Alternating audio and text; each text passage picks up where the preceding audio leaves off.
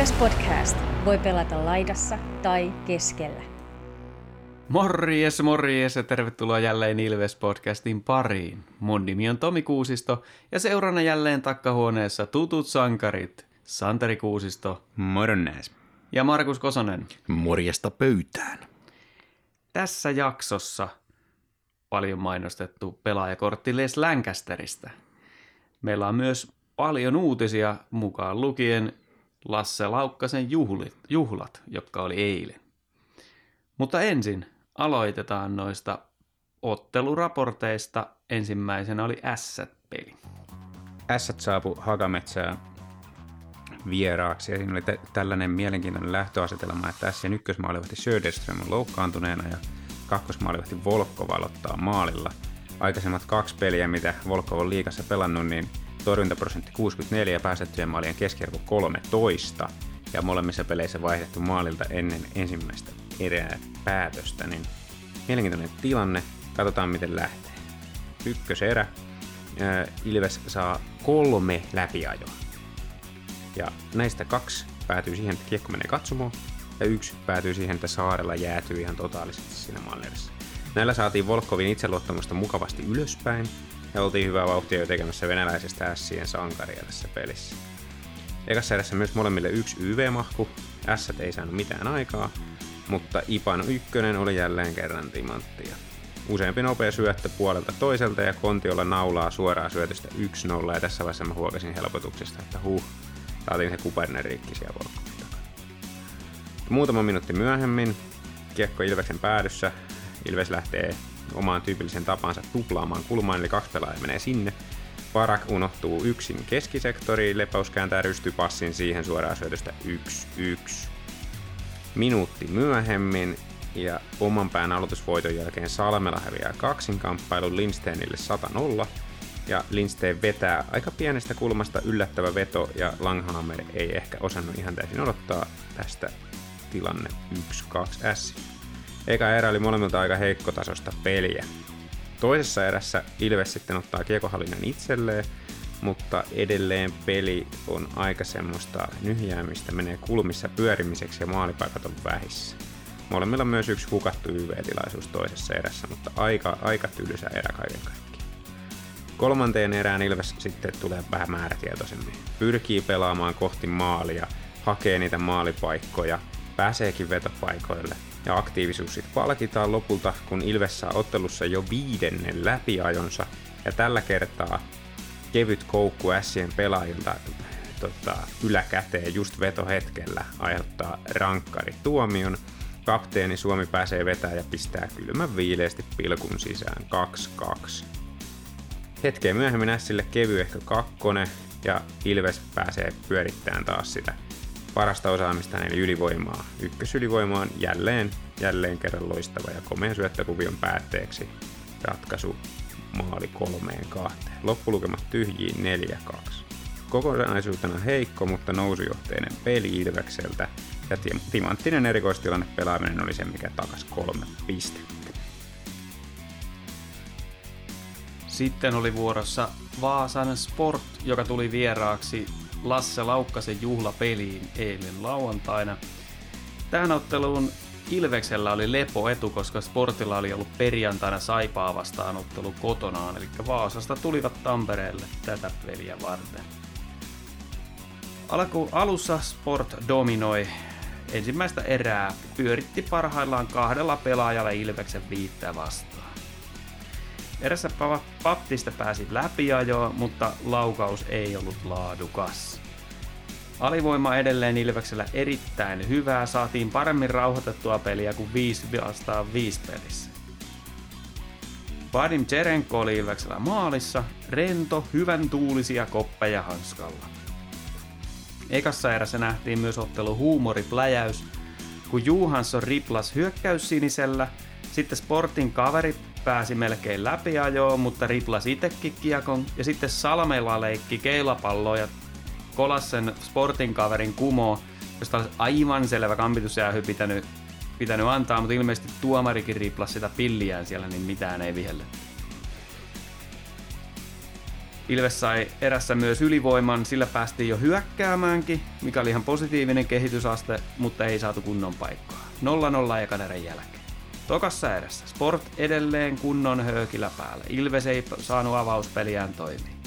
Laukauksia saateli Vadimin maalille, mutta maalia vaasalaiset ei saaneet aikaa. Juhansson joutui rikkoon Aaro Vigreeniä, mutta Turo Asplundin rankkari pysähtyi Tserenkoon. Vaasalaiset pysty pitämään kovan intensiteetin läpi erän. Mut sitten Ilves teki vastahyökkäyksestä yhteen nollaan, kun Kontiola tarjosi aivan loistavan passin ristikentä ja Suomi suoraan syötöstä. Sportti sai kuitenkin tasotuksen sitten saman erän aikana vielä. Ja lukemat ei ollut ihan ansaitut siinä mielessä, että, että laukaukset oli 32-15 Sportille kahden erän jälkeen. No, viimeisessä erässä ehkä se vaasalaisilla alkoi se edelleen niiltä tuntuu jo jaloissa, alkoi ehkä vähän väsyä ja Ilves alkoi saada otetta. Hyviä pyörityksiä ja ylivoima oli edelleen erittäin vaarallista, mutta Niko Hovinen Sportin maalissa ehti Suomen kudin eteen.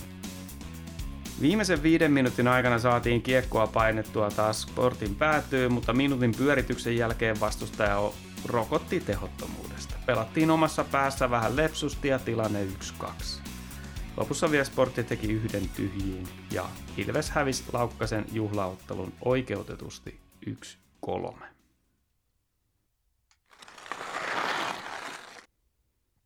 Taitaa olla niin paljon sisältöä tänään, että siirrytään eteenpäin suoraan, eli mennään näihin uutisiin. Lasse Laukkanen tosiaan Ilveksen huoltajana aloitti tänä vuonna 50 toisen kautensa. Ensimmäinen kausi on ollut kausi 70-71. Siinä on jo, jos jonkin muista varmasti ehtinyt näkee siinä ajassa. Joo, ihan täysin käsittämätön saavutus, mutta sillain itsekin kun Laukkasen jotenkuten tunnen, niin tietyllä tavalla hyvin pystyy ymmärtämään, että miksi on, miksi on tuossa pysynyt, pysynyt noin pitkään. Ja, ja tota, toihan on toi huoltaja semmoinen asenne ammatti, että semmoinen, joka on niin toimihenkilöstä ehkä eniten pelaajan kanssa tekemisissä ja siinä tulee semmoinen tietty suhde siihen huoltoon, koska sitä pelaajat arvostaa sitä huollon tekemää työtä ja silloin kun ne on semmoisia jos on lempeä, hyvän tuulinen, tsemppaava hahmo siinä, siinä mukana, niin tota, ne on todella pidettyjä joukkueiden sisällä ja, ja tota, Lasse on juuri, juuri niin kuin hyvä esimerkki tästä, minkälainen. Ja kyllähän siinä kuultiin, kuultiin noita lämpimiä sanoja, jos jonkin legendan suusta hänestä, että tota, tällaisena mä itsekin hänet näen. Loistava, loistava ura tossa. Kannattajat oli tehnyt upean tifon siellä oli Sir Lasse Laukkanen.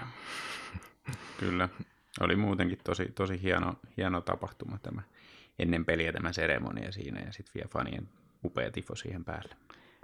Nämä on sitä urheilukulttuuria, mitä Ilveksessä osataan upeasti vaalia ja Kyllä. tuntuu, että paranee vaan vuosi vuodelta. Rikas historia ö, on osa tätä meidän päivittäistä Ilves-arkea. Se on mm. just näin. Toi on kyllä käsittämätön toikin, että kun on ollut 52 kautta valmentajan, niin kaikki tuntee sen. Kaikki Ilveksen organisaatiossa pelanneet niin, tai niin kuin niin tuntee sen, että kaikilla on joku, joku käsitys ja muisto siitä. Että... Niin, mm. niin. Ja sitten sit pistää perspektiiviin tätä, että Ilveksen toinen huoltaja toi Jansson, niin on ollut sekin nyt mitä 35 vuotta töissä siellä. Mm. Niin, niin sillä että sä, sä oot se toin virkailtaan toisiksi vaan niin, että siinä niin, on se, se toinen 17 vuotta. Niin, sä oot se nuori poika siinä. Niin. Ja noihin pesteihin on aika pitkät jonot, että, että kun on näin, näin pitkiä työuria, että siis mm. ei lähde, lähdetä helpolla vaihtaa hyvää huoltajaa mihinkään. Joo, siinä ei ole paikkoja auki monesti. Muita uutisia tällä viikolla liigasta. Vili Sopanen niminen jääkiekkoilija lopetti pelaajauransa – Neljä, pelikanssissa eniten pisteitä tehnyt pelaaja, 429 ottelua ja 295 pistettä pelikanssissa. Liikassa 547 ottelua ja 362 pistettä. Seura legenda siis, voisi kuvitella. Jonkinnäköisenä yllätyksenä tuli kyllä mulle noin luvut, että mä en ollut tietoinen, että se on pelannut pelikanssissa noin paljon ja tehnyt noin paljon pisteitä siellä, että, että tota, jos mulle olisi sanottu vaan, että Vili Sopanen lopetti pelaajauransa ja ei mitään muuta olisi kerrottu, niin sitten mä ajattelin, että niin, no se oli se yksi, pelas muutaman hyvän kauden liigassa, that's it. Mm. Niin, tässä oli vissiin taustalla se, että oli tota lonkkavaivoja ja leikkauksessa, ja jonka takia sitten viime kausi jäi pelaamatta, ja sen jälkeen ei sitten oikein enää tullut liekkiä siihen pelaamiseen pelitoissa, ja sanoi, että liikkuvuus oli niin kuin huonontunut, vaikka se leikkaus itsessään oli ihan onnistunut. Et mennyt vähän kuin palannut loppuun sekä henkisesti ja fyysisesti, että mm. ikävä sinänsä. Mm. Kun 33 ikää, niin se rupeaa olemaan siinä, mm. siitä se alkaa monella muullakin pelaajalla. Saa nähdä, kunnioittaako pelikanssi tätä jollain, jollain tota, tavalla aateloinnilla tai paidan kattoon nostamisella jossain vaiheessa. Niin, ihan mielenkiintoista.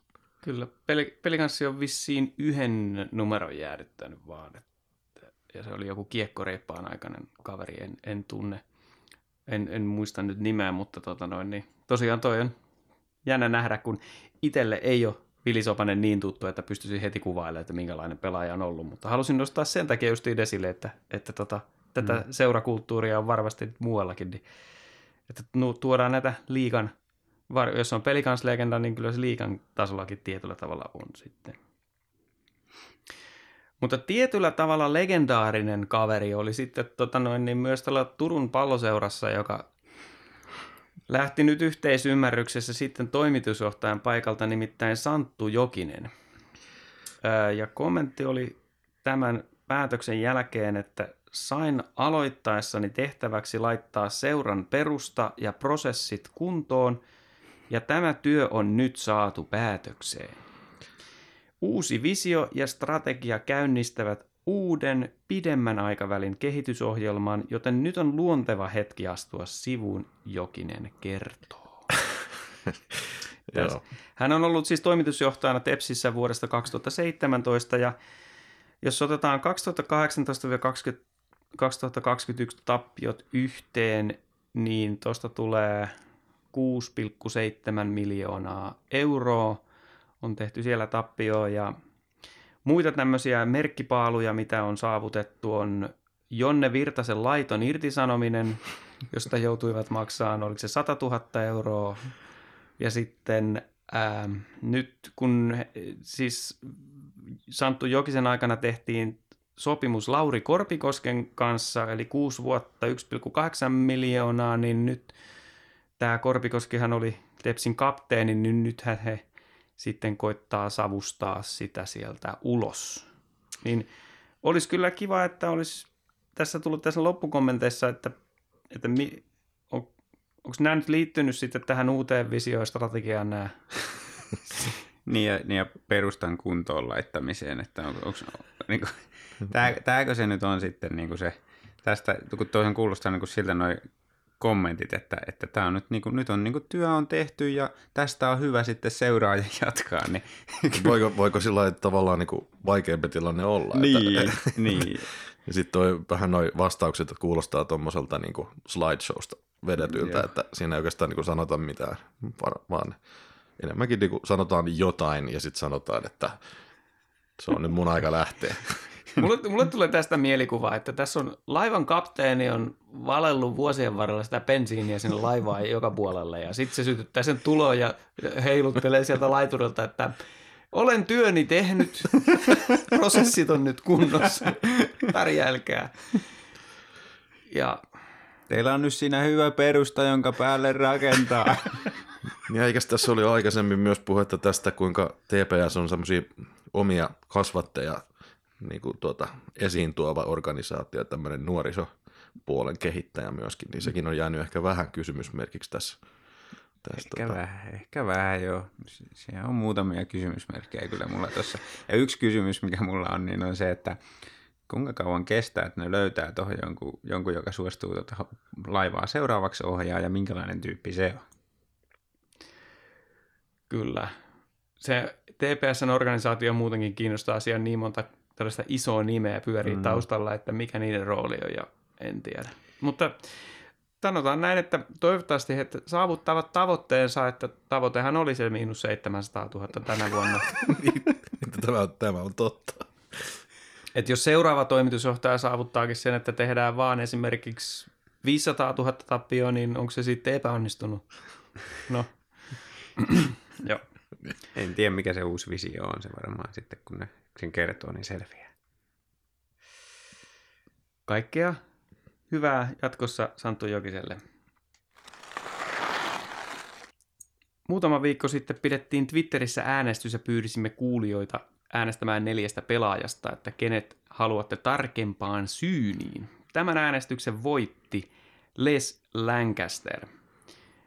Ja nyt muistutan tässä, että, tai kerron tässä nyt, että heti tässä alkuviikosta laitamme Twitteriin uuden äänestyksen, jossa on sitten seuraavat neljä pelaajaa, joista valita, kuka otetaan pelaajakorttiin seuraavaksi. Ja nämä seuraavat ehdokkaat ovat Alvin Greve, joka tuli toiseksi tässä ensimmäisessä äänestyksessä, Leo Lööf, Balas Sebök ja Santeri Virtanen. Että menkää Twitteriin äänestään, niin sitten ää, näistä valikoidaan se seuraava.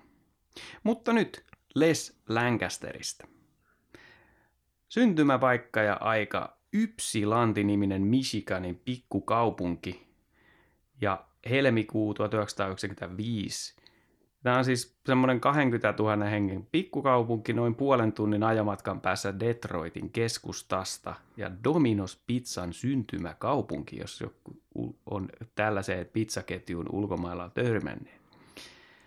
On pelannut NAHL junioriliigassa, NCAAn yliopistosarjassa ja East Coast Hockey Leagueissa eli ECHL. Muutaman pelin eri joukkueissa lainalla AHL. ECHL siis kaksi kautta ja Les Lancasterille ei ole NHL-varausta. Toisella kaudellaan ECHL valittiin liikan parhaaksi puolustajaksi. Taitaa olla siinä liikassa kanssa samanlaiset kriteeri kuin niin, kuin niin usein näissä parhaan puolustajan äänestyksissä, eli se, joka tekee ihan älyttömästi pisteitä, niin mm. se on se paras puolustaja. Joukkue, missä pelasi, oli Allen Americans ja voittivat runkosarjan, mutta hävisivät välierissä voitoin 3-1, josta viimeisen pelin jatkoajalla. Ja tota, Ilvekseen Les Lancasteri teki siis 1 plus 1 mallisen sopimuksen, eli yksi vuosi ja yksi vuosi, vuosi optiolla. Meillä ei tietysti ole tietoa, kenen optio ja mitä se pitää sisällään, mutta mahdollista on, että olisi vielä, vielä toisenkin kauden. Ja en varmaan ole väärässä, jos sanoisin, että odotettiin Lancasterilta etukäteen tällaista johtavaa kiekollista peliä näillä odotusarvoilla.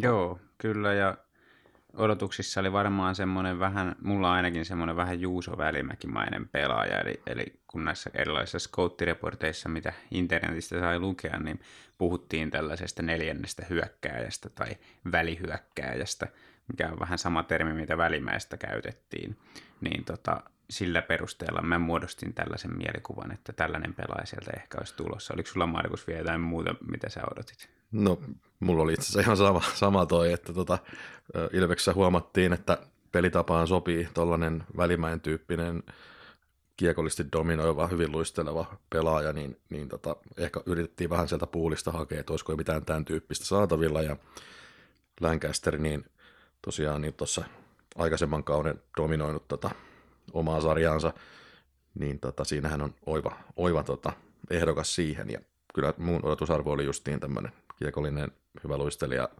hyvä vetää, syöttää, ihan tämmöinen niin SM-liigan ykköspuolustaja.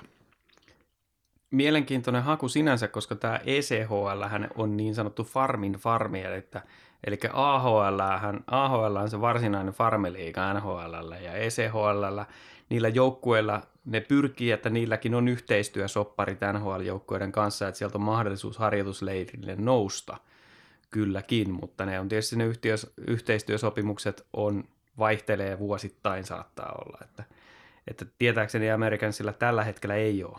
Ei, CHL on sarjana sellainen todella vaihtelevan tasoinen, että siellä on hyvin monenlaista joukkuetta, hyvin monenlaista pelaajaa siellä ja se, että siinä sarjassa tekee paljon pisteitä, niin sehän ei vielä kerro välttämättä mitään siitä, että onko pelaaja oikeasti, onko sillä mahkuja pärjätä missään kovemmassa sarjassa.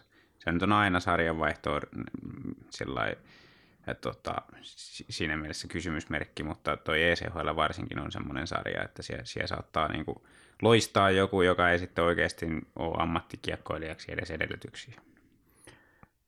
Kyllä, mutta sitten taas ajatellaan lähtökohtaisesti, että jos dominoi heikompaa sarjaa, niin silloin, silloin tota voi odottaa, että on todennäköisempää, että olisi jotain annettavaa, kuin siinä, että pärjää ihan jees. Mm, kyllä sillä on yleensä jotain vahvuuksia.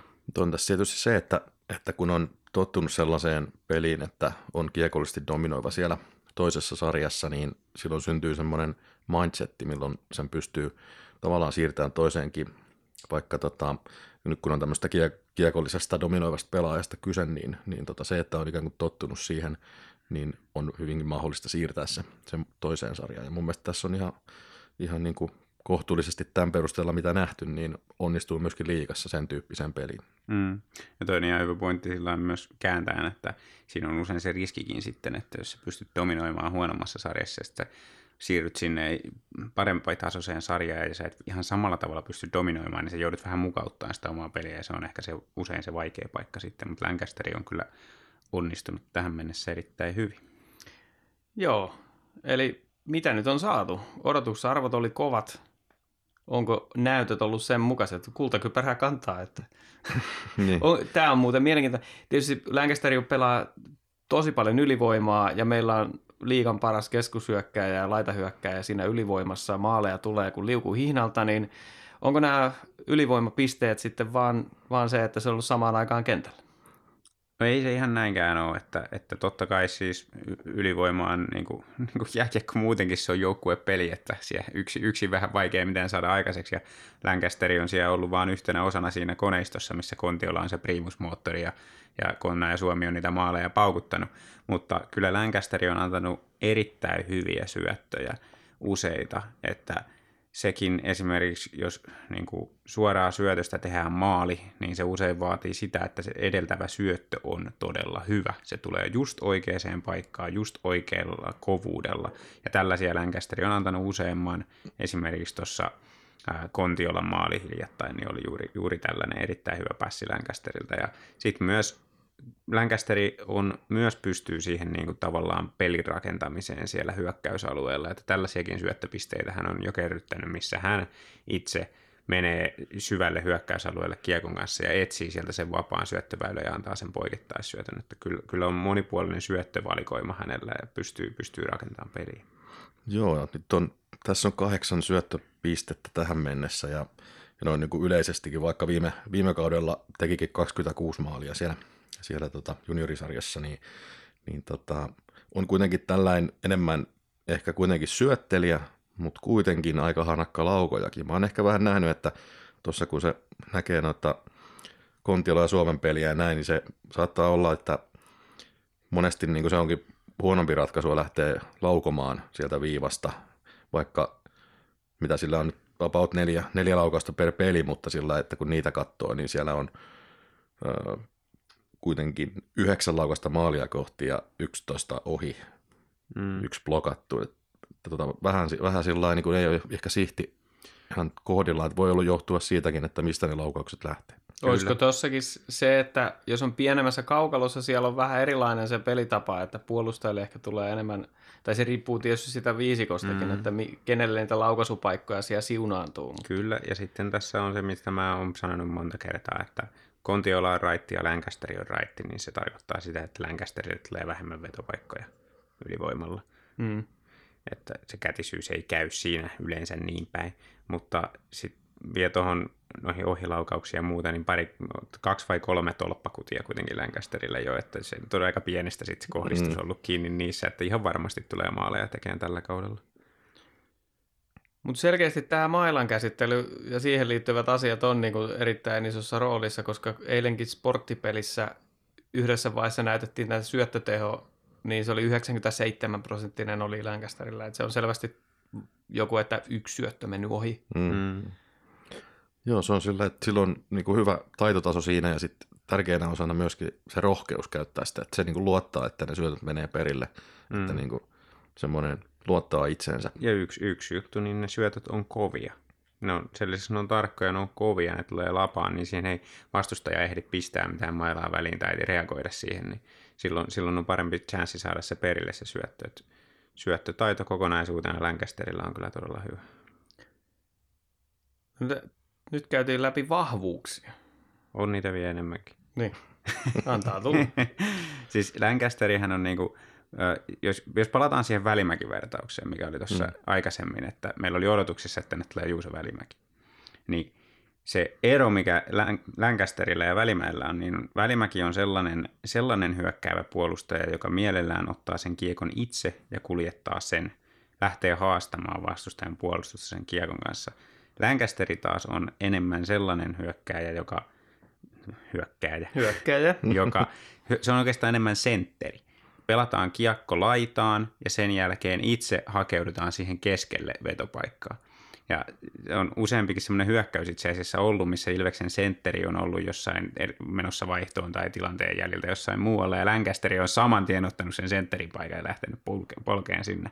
Niin toi tuollainen peliäly, mikä sillä on, että se pystyy täyttämään sen oikean paikan siellä hyökkäyksessä ja sitä myöten myös hakeutumaan paikoille, niin vaikka se verkko ei ole vielä heilunut, niin se kyllä mahdollistaa sen, että se tulee heiluun jatkossa. Onko tässä urheilutoimenjohtaja ylikompensoinut, kun viime vuonna ei ollut yhtään senttereitä tai yksi tai kaksi rosterissa, niin nyt niitä on pakkeenakin. Joo, kyllä, kyllä se näin taitaa olla. Onko heikkouksia?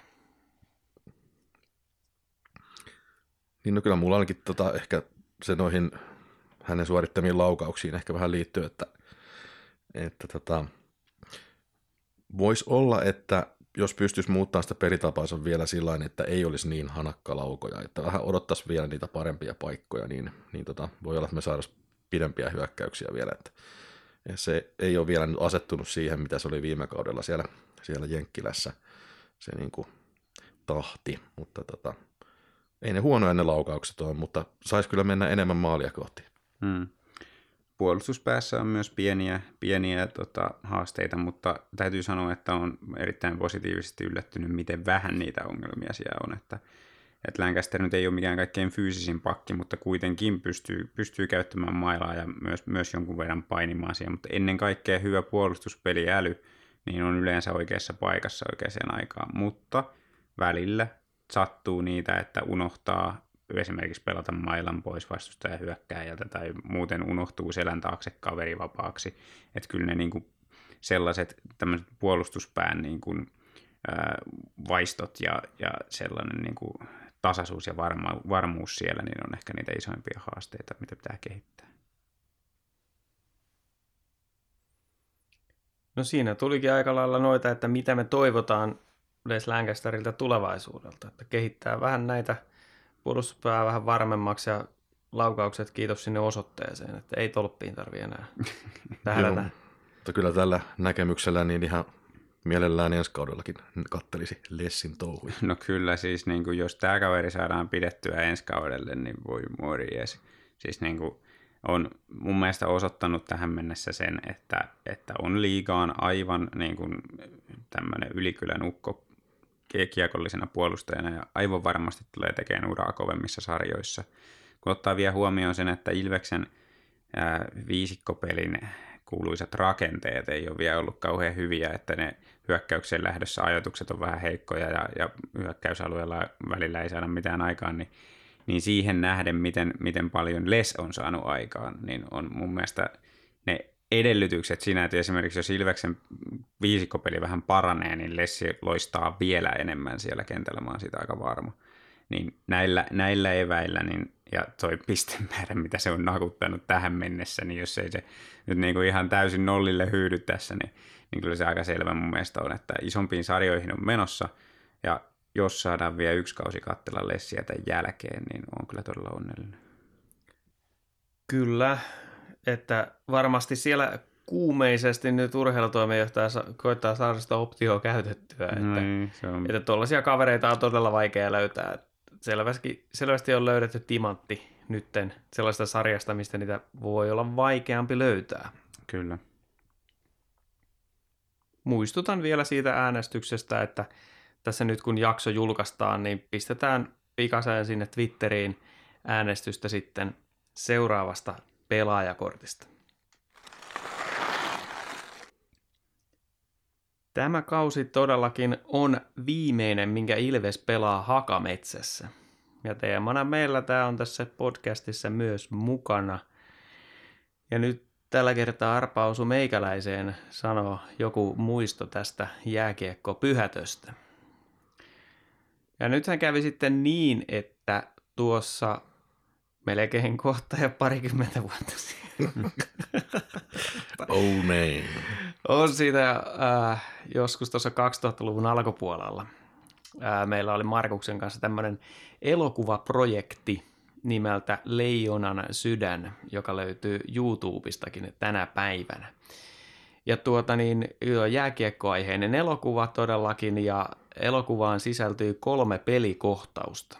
Ja tietysti viimeinen huippukohtaus piti kuvata siinä hienoimmassa paikassa, eli Haka ykkösessä. Ja kun amatöörinä tehtiin leffaa ja oltiin saatu sitten, Markus oli saanut puhuttua vanhoja pelikavereitaan ekstroiksi sinne pelaajina sitten, niin aina kun meillä oli kuvaukset jäällä, niin kuvausajat oli tietysti ihan älyttömiä tai sunnuntaina aamuna kahdeksalta ja tämmöisiä, niin sitten mulla oli ohjaajana aina se mielessä, että täytyy pitää hyvää fiilistä ja jätkät on täällä täysin vapaaehtoisesti, kellekään ei makseta mitään, niin yritin ylläpitää kuvauksissa aina sitä hyvää henkeä, että kun ei kuvata, niin on jotain säätöä, niin jätkät siellä sitten höntsäili ja neppaili ja mitä kaikkea. No, mutta sitten kun meillä olikin se viimeinen kuvauskerta, jääkuvaukset siellä Haka ykkösessä, niin tilanne oli se, että seuraavana päivänä jää sulatetaan ja siellä alkoi vissiin joku koripalloturnaus.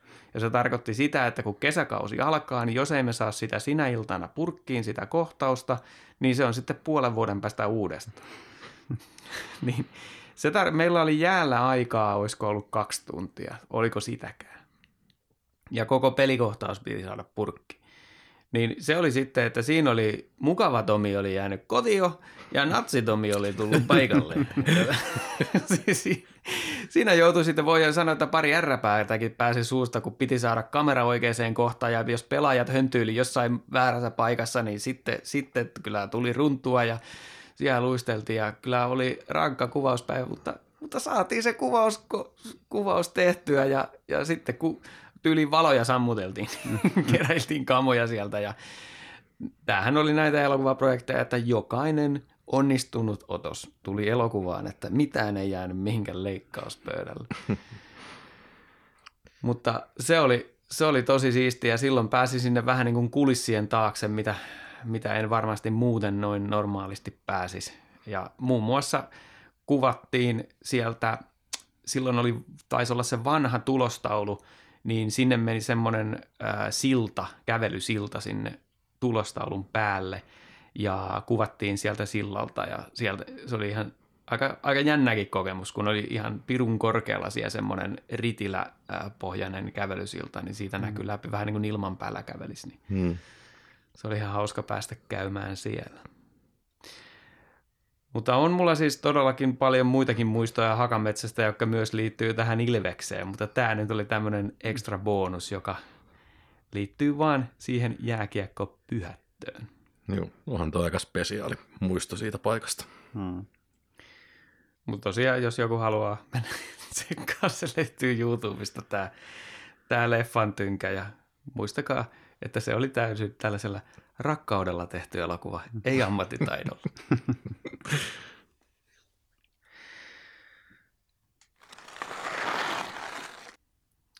Mitäs otteluita meillä on sitten tässä tulevalla viikolla? No siellähän on sitten taas vaihteeksi Vaasan urheilua. Niin Vaasan urheilu oli yksi, mitä me vastaan pelataan tässä sarjassa vissiin. Ja sitten sen jälkeen on Saipa kotona lauantaina. Joo, eli kaksi ottelua.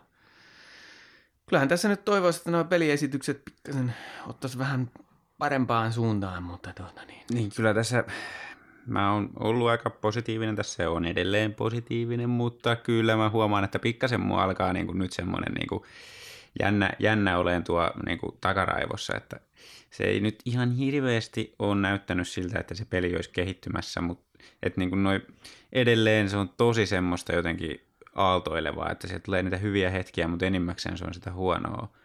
Toivoisin nyt, että ensi viikolla tulisi taas edes vähän ehjempi 60 minuuttia edes jompaan kumpaan peliin, niin, niin tota, sitten olisi taas pikkasen positiivisemmalla fiiliksellä. Joo, niin kuin Myrrä, Myrrä tuossa, tuossa viimeisen tappiopelin jälkeen sanoi, että, että se 20 minuuttia pelissä hyvää peliä ei riitä, että tosiaan saisi edes puolet, niin olisi jotain mahkuja. niin, se, se, on kyllä totta, että se voi lähteä tällainen askel kerrallaan, panataan mm. 10 minuuttia kerrallaan lisää sitä hyvää peliä. Joo, ja jos, jos Tserenko saa peliaikaa, niin toivottavasti saa sen voitonkin sieltä. No, no en ole. No, olisi kyllä ansainnut on pelin, pelannut niin hyvin. Pelas, pelas kyllä todella hyvin tässä viime pelissäkin. Pelas hyvin, mutta ehkä se kuitenkin se voittomaali oli sellainen, että hmm. tuli vähän mestis mieleen, mutta... Niin, se, se taas pätee myös siihen edelliseen. Näitä tulee. Näitä niin. tulee, mm. kyllä. Joo, mutta toivotaan. Ensi viikolla taas uudet kujeet.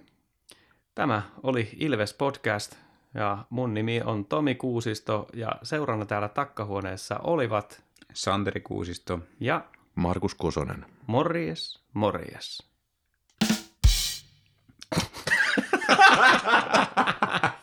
Final Love de la Vuelta.